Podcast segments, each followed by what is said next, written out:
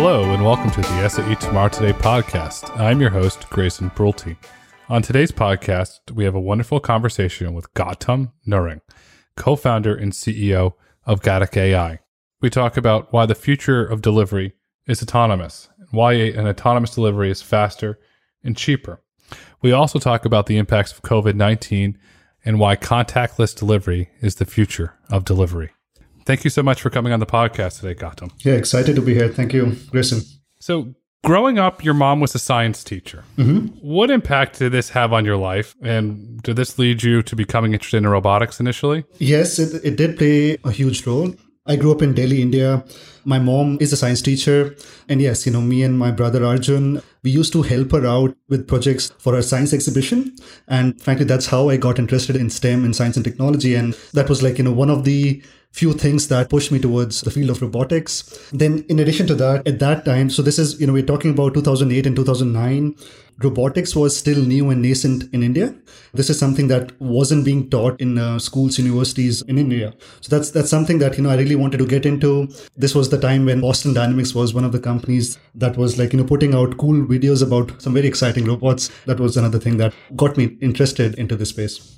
So, with 2008, 2009, robotics being new in India, was there a lab that you were able to go as an intern or somebody just opened the door and said, hey, you can go play with all the robots and build something cool? Was there anything like that? Not really. Back then, the only, I would say, robotics project or the kind of robotics project that were around were line following robots, obstacle avoid, and things like that. So, very basic projects.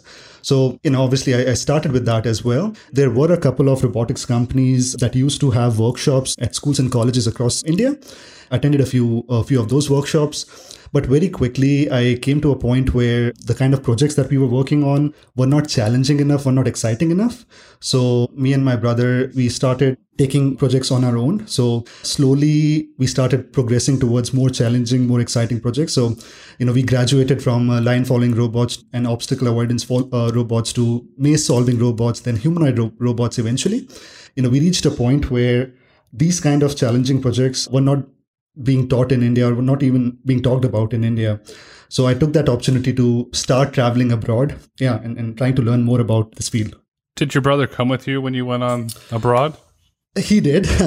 so we have worked on some same labs and companies as well. So in Japan, we both worked at Waseda University. Then Arjun worked in the same lab at Carnegie Mellon as I did. So yes, you know, we have, I would say, similar trajectory. We have published papers together and we have worked on quite a lot of projects growing up. You grew up with your your mom being a, a large influence, and your brother and you tackling projects and wanting something more and more challenging. Mm-hmm. And you go to CMU, which is, has a reputation of being a very challenging and demanding school. Is this what kind of drove you towards autonomy? You said, okay, this is one of the hardest, most challenging problems to solve. Is this what coming up from the childhood? Is this what drove you in there? it was, but at the same time, we really wanted something that would have a big impact in the society, and commercializing a technology is one of the ways to do that. So, when I started my career as a researcher, I was focusing on bipedal robots and legged robots because it was challenging, but I really wanted to do something that could be commercialized. And back then, and to a large extent today as well, legged robots are far away from being commercialized, with an exception of Boston Dynamics Spot Mini. Yeah.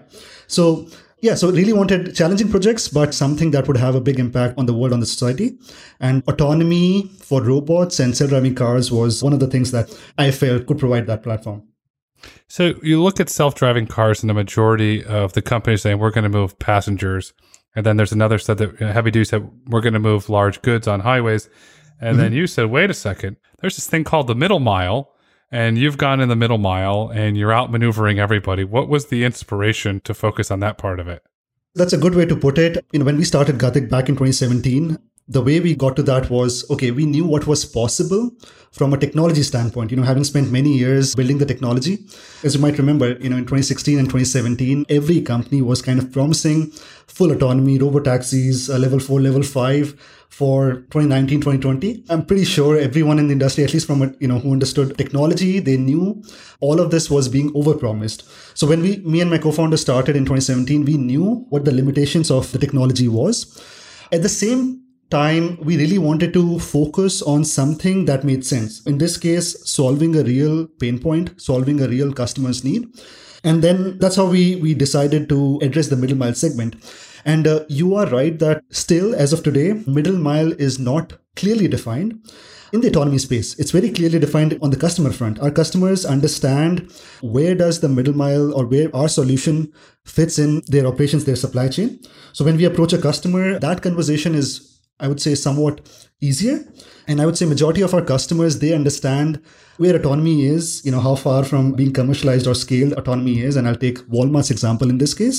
So when we approach a customer they get excited because they can see the benefits of autonomy especially the middle mile i would say more near term than some of the other applications of autonomy so just like you know combining these two things you know what was possible from a technology standpoint and what was needed in the market we decided to focus on b2b short haul and this, this was the case since day one. As of today as well, we are focused on B2B. We have no plans to, let's say, you know, do B2C deliveries because frankly, B2B is huge and it's needed.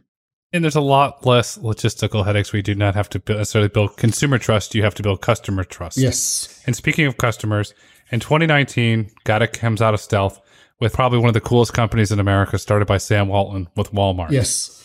And I was like, wow, okay. How did that partnership evolve and come about? Because here's a startup focused on the middle mile with 95% of the industry is focused on moving passengers, comes out with a partnership with Walmart. Mm-hmm. It really made the industry stand up and take notice. So, can you talk about how that partnership came about? Yes, absolutely. And, you know, the first two years, we were heads down focusing on getting the technology to a point where we felt comfortable putting it out in the field. At the same time, you know, we were having customer discussions, not just retailers, all kinds of customers, distributors, 3PLs, retailers, making sure we understand about the market quite well. We realized and we decided on, on Walmart, one, because yes, they have been great adopters of technology, but more than that, the goals were aligned or the vision of what they wanted and what we could bring to the table that was aligned. And we felt excited about working with them mainly like you know how the growth trajectory would look like. So just coming back to the walmart partnership it's not a publicity stunt. It's not a short term pilot. We didn't want to do that. We didn't want to do a pilot or a deployment just for the sake of doing one. There is a lot more going on under the hood. Yes we officially started you know moving goods for them at their headquarters in arkansas in 2019 july 2019 what gatik is doing for them is you know we are enabling their online grocery deliveries. So specifically what we're doing for walmart is moving online grocery orders from their micro distribution center to neighborhood markets so neighborhood stores. So fixed repeatable routes. And we typically operate 10 to 12 hours daily, and we have been operating for seven days a week since July last year. It's incredible because on the last earnings call, Doug McMillon, the CEO of Walmart, came out and said that online grocery for Walmart grew 30% last quarter. And he's only going to see that the, the online, the grocery segment of Walmart growing. And speaking of groceries, recently you came out and announced the Gatik box truck. Mm-hmm. And box trucks are awesome. And, and, I'll, and I'll tell you a funny little insight of why I like box trucks. Growing up, my dad was a produce broker. Okay. And so we had a box truck at home. So I learned that was the first vehicle I actually learned how to drive. so I learned how to drive a box truck. And now you can make it drive autonomously. I'm, I'm really, really impressed. So will the box truck continue to, will you move fresh produce and refrigerated items around for Walmart and other customers in that vehicle factor format? That's right. You know, let me share, you know, what we are seeing in the industry, especially in the online grocery segment. So for this segment, you expect as a customer a one hour or two hour delivery window, right? So for retailers, it's a huge headache. The way that their supply chain was structured originally was you had this giant distribution center, and this DC was typically far away from the populated areas. And this DC was used to make deliveries to the stores that were close to the customer and the frequency of that delivery was once every one to seven days, which is, you know, obviously not fast enough. So the trend that we are seeing in the industry is retailers are trying to get close to the customer. And as you get close to the customer, the size of your warehouse, it shrinks. So the concept of micro distribution center or micro fulfillment center, it's it's true. It's happening, not just at Walmart, but with other retailers as well. And because of the shift, what we are seeing is there has been an explosion in number of routes. So that single route now has changed into eight to 10 routes that, you know, where one hub is servicing eight to 10 spokes or eight to 10 stores. So, you know, because of the shift, there has been a huge increase in uh, number of runs between the micro DCs to the stores, number of drivers needed, number of vehicles needed. And that's where Gatik comes in. So we are helping our retail partners with this shift. And at the end of the chain, the end consumer can go to, let's say, a Walmart store and do a curbside pickup. And obviously, this trend, the shift towards hub and spoke, has been accelerated because of COVID. We were seeing a growth in online grocery segment even before COVID, but with COVID, the demand, all of that is through the roof. Walmart did share like some of the numbers publicly. For us in the field, we saw a 30 to 40% spike in number of runs and number of orders that we were moving for our customers.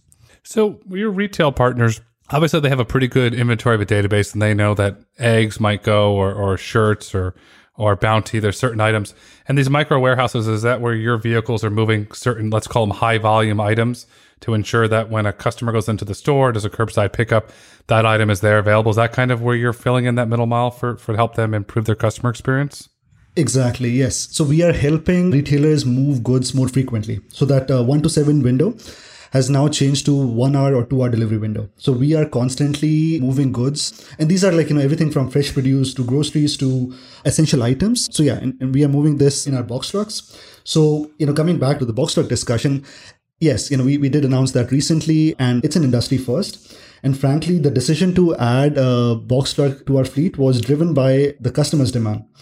And those box trucks, yes, are deployed for Walmart, but other customers as well. So we are using those box trucks to move these orders, these grocery for multiple retail partners across North America today. Now we're getting really interesting. In a recent printed interview, you stated the following In five years, our goal is to achieve for logistics what Airbnb has done for hospitality and Uber has done for personal transportation. Everything that you've said there, and so far in this conversation, you're well on your way. It's a bold statement talk about the statement and, and how are you going to get there? Because this is getting really impressive. That's right. I think two things that we really care about at Gatik is one, delivering on the promise of autonomy. So the way we get to this goal is really solving this problem. And the way we do it is by considering the problem. So when I say B2B, that's a core part of our DNA. We are really serious about it and we are not chasing any sexy, shiny use cases in this case. So B2C obviously is exciting, but whatever we are doing on the B2B front is happening today and we expect it to scale in the near term. So long term, we see Gatik as a, as a service provider. Our vehicles will be moving goods for multiple customers throughout the day. And this is our true north. You know, long term, you can think of our technology, our, our company as uh, FedEx or a UPS of the future because the future of deliveries is using autonomous vehicles. So we want to play a huge role in that future and we want to be at the forefront of that. So as we move towards unmanned operations, the idea is to add multiple customers to our existing vehicles, move multiple orders together. As a way of doing that, we can achieve higher efficiency and then come in at a price point that makes sense for our customers. I'll give you an, give you an example on a service provider. So I have a friend here who owns a juice and produce stores, and they're about maybe 10 miles apart, about three of them. They're spread out. One of the brothers is always going and refilling depending on what store needs what. So as Gatik becomes a service provider, they can have your service and say, okay, we know that we need more cucumbers at this one, more radishes at that one. Let's put them in there and go. And instead of having to have the brother drive all around trying to, to figure this out. That's right. And think about this. This is possible. And yes, that's one of the use cases that we can enable. Think about the same thing, you know, inventory balancing and inventory pooling for, let's say, consumer electronics goods. You know, as a, as a consumer, you know, if you order something from Best Buy, and if that item is not available at your nearest Best Buy, there's a chance that you would go to another another retailer in this case to shop for that item. And it's a big pain point for, for the retailer. So inventory pooling and inventory balancing is something that they are looking into and they're interested in. As of today, the economics don't always play out. And with autonomy, with autonomous vehicles, yes, we can enable that kind of convenience for our customers and consumer as well. Inventory pooling is really smart, and going through this COVID situation, good luck trying to buy a PS4. and so I've been I, have been trying to buy a PS4, and I keep looking at all the different Best Buys and can't find one. But yet there's one 100 miles away that has one, but I'm too lazy to drive 100 miles. And as customers move more towards I'm seeing this big trend where they order something online, then they immediately go two hours later and pick it up at a store. Is that what the rebalancing fits in? So it's AirPods or if it's a PS4 or or soon in November a PS5. It does, yeah. They can then balance that inventory there? That's right. That's right. Yeah. So basically, you know, shorter runs and higher frequency runs. That's what it comes down to. To achieve this goal, will you need different types of different form factors of vehicles? Are you going to completely you're going to have the the Gatik fleet just like UPS has the fleet with planes and everything? Is that going to be well, where you're going? Yes. If you look at our fleet today, on the smaller end, we have the commercial cargo vans. So these are the four Transit Connects that we're using today. On the higher end, we have 11 to 20 foot box trucks. Long term, you know, without sharing too much of our plans, we, we do have plans to serve the whole middle mile segment using different kind of form factors. Today, we have announced two, the Transit Connect and the box trucks, but we do have plans to announce something along the same line, I would say in the next about 12 months. That's wonderful. So, as of today, you've completed over 15,000 autonomous middle mile deliveries. That's right. Are all these deliveries generating revenue? They are, yes. So every deployment that we do at Gatik is revenue generating. So yeah, so these and, and these are long-term deployments. This is interesting. So if you look at the rest of the the autonomous industry, nobody's generating revenue. You focus on this little niche called the middle mile and you're generating revenue. So is your are, do you did you have to put like a cockpit door to stop people from running down your door from investors saying, okay, here's an autonomous company that's actually generating revenue and has a path to profitability? Well, yes. You know, lately we have seen a huge interest from the customer side, from investors as well. Just from a fundraising standpoint, we have a bit of a war chest going into the COVID situation. At Gatik, we have plans to accelerate our deployment, add more vehicles, expand our operations in the coming months. And yes, you know, our customers, they want us to deploy more vehicles and at more sites as well. But you know, we have to strike the balance. So we have to be careful about what kind of partners, what kind of customers that we onboard. So at Gatik, we, we're not signing everyone. We are very mindful about whom do we partner up with. And yes, you know, we have turned down partnerships with, let's say, you know, Fortune 500 companies, big customers, but we weren't very excited about that. And we felt that our solution did not fit perfectly into their operations into their supply chain. So yes, and just going back to from uh, investor interest, from the customer interest, we have been fortunate from day one. All the deployments that we were doing were revenue generating, and it speaks to the fact that this kind of a solution is really needed in the market. And that was one of the ways, you know, charging a good fee for these deployments. That was one of the ways we were able to select, okay, which partner was really serious about this and which partner really needs the solution. So when the, you say like a partner needs a solution, was that trying to optimize the middle mile? Like that partner had pain points or there was inefficiencies in the supply chain and that your technology could help shore up the supply chain? Is that kind of where the customers are coming to you? Yes, a couple of uh, factors. There are a couple of reasons, but the big one is, you know, the shift towards hub and spoke is only possible using an autonomy solution like ours. So if you're talking about, you know, the fact that this online grocery segment is growing like crazy, to support that growth, they need to shift towards a more distributed hub and spoke network.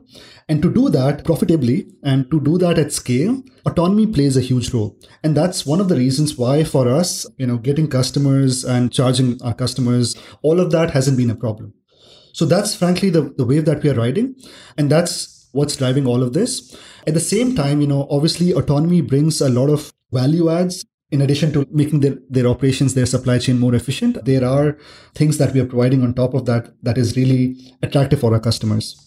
So as your your customers, if I'm if I'm let's just call me Mr. Acme and I'm a customer of yours named Mr. Acme, I'm looking at this as one, you can short my supply chain, and two, over the long term, eventually when you go full autonomous, you can help me reduce my overhead costs for the middle mile. It seems to me that you're kind of following the approach of, of Sam Walton here, where Sam Walton had an idea that for a successful business could be built around offering lower prices and great service, and it could work. Mm-hmm. Is that where you're going? You're offering a superior service. You're not onboarding everybody. You're making sure it works, and you're offering great prices and helping that customer eventually achieve their goals. Is that kind of where you're going with this? Well, it is. And more than that, long term, you know, it's all about enabling new services for our customers in a sustainable way. So I won't come in into this like from a cost saving angle. So frankly, we are not subsidizing any deployment cost or interestingly at a weaker level with a safety driver on board, we're not losing any money. So yeah, so basically I wouldn't say it's it's just about cost saving, but in the long term, it's about finding enough drivers to support this growth of the middle mile segment you're not subsidizing costs. I think we, we need we need to hammer hammer in on that. So if I heard that correct, the two things that I want to just be sure for for the audience because this is impressive. One, you're not subsidizing the cost of each. That's right. Yeah. And two, you're not and you're not losing money. Are both these statements correct? We're not losing money at a vehicle level. Of obviously, our operations are not profitable at a company level. We're not profitable, far from it. But at a vehicle level, with a safety driver on board, we're not losing any money. And yes, you know, we're not subsidizing these deployments either you figured out what most of the industry hasn't figured out, and you, you should be applauded for it. And, and your your investors must be extremely happy. This is just really, really, really impressive. So you're adding on new vehicle factors, you're adding on new partners and new ways to enhance the, the middle mile. Where are you kind of looking for new markets? Is it going to continue? Are you going to continue to focus on North America as your primary market, or are you looking to other parts of the world? Well, for now, for the foreseeable future, we are focusing on just North America. So Gatik does have, we are headquartered in Palo Alto. We have a second office in Toronto, Canada as well. So we have our vehicles up there, up in Canada. You know, we don't have any plans to grow outside North America anytime soon. As a startup, we have to be focused. The way we see it is, you know, we have limited resources. It's very important to do well and to really like, you know, unlock the milestone, solve this problem with the kind of resource that we have. So we don't want to stretch ourselves too thin.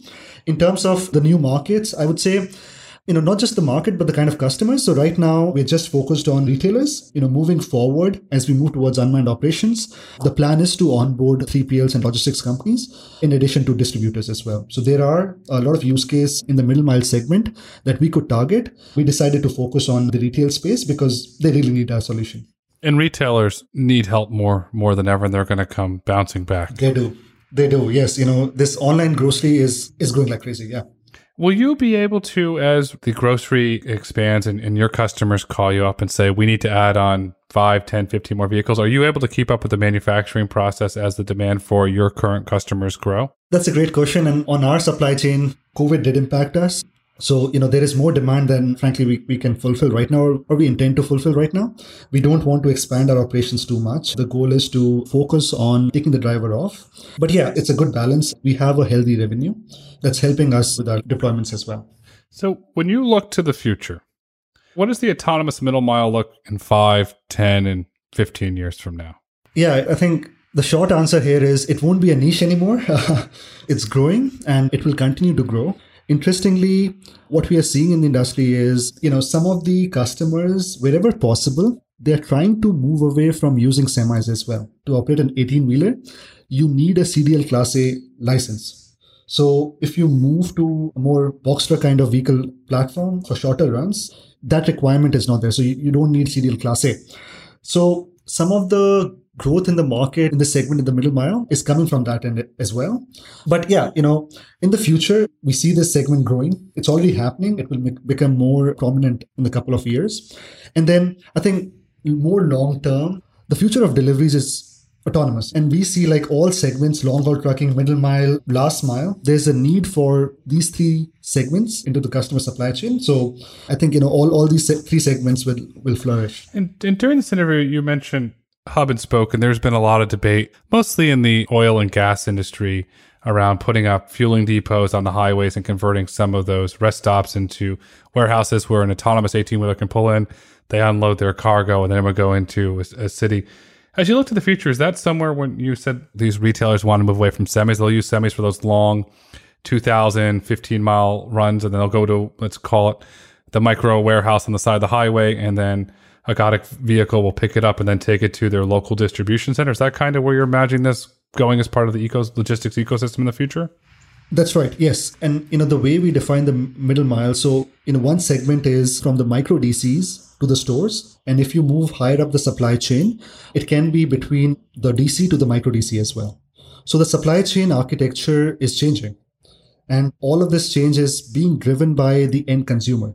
So yes, we anticipate or we see the, the role of semis on longer distance runs. And then the middle mile is, is growing. So that's where the form factor question comes in. You know, right now we are focused on micro DC to the stores, but we can move higher up the supply chain and serve the DCs to the micro DC run as well. I can't wait to see what new form factors you have in the future. And and, and I'll close it out with this is what trends are are you starting to see in logistics and what role will Gatik play in those as we go into the future and the company scales and, and becomes a full blown logistics player? Yeah, I think the shift towards you know faster, cheaper delivery is happening. It's growing, and because of COVID, contactless delivery has become essential. So that's that's an important part that autonomous delivery vehicles are playing and would play in the future. So the fact that our vehicles or you know, autonomous vehicles can really help with the delivery of goods in a contactless fashion is needed. So yeah, and, and that's one of the things that you know we have seen new customer interest in the last few weeks. where they're like, okay, you know, we, we really want to adopt uh, autonomous vehicles into our supply chain. You hit the nail on the head with contactless delivery.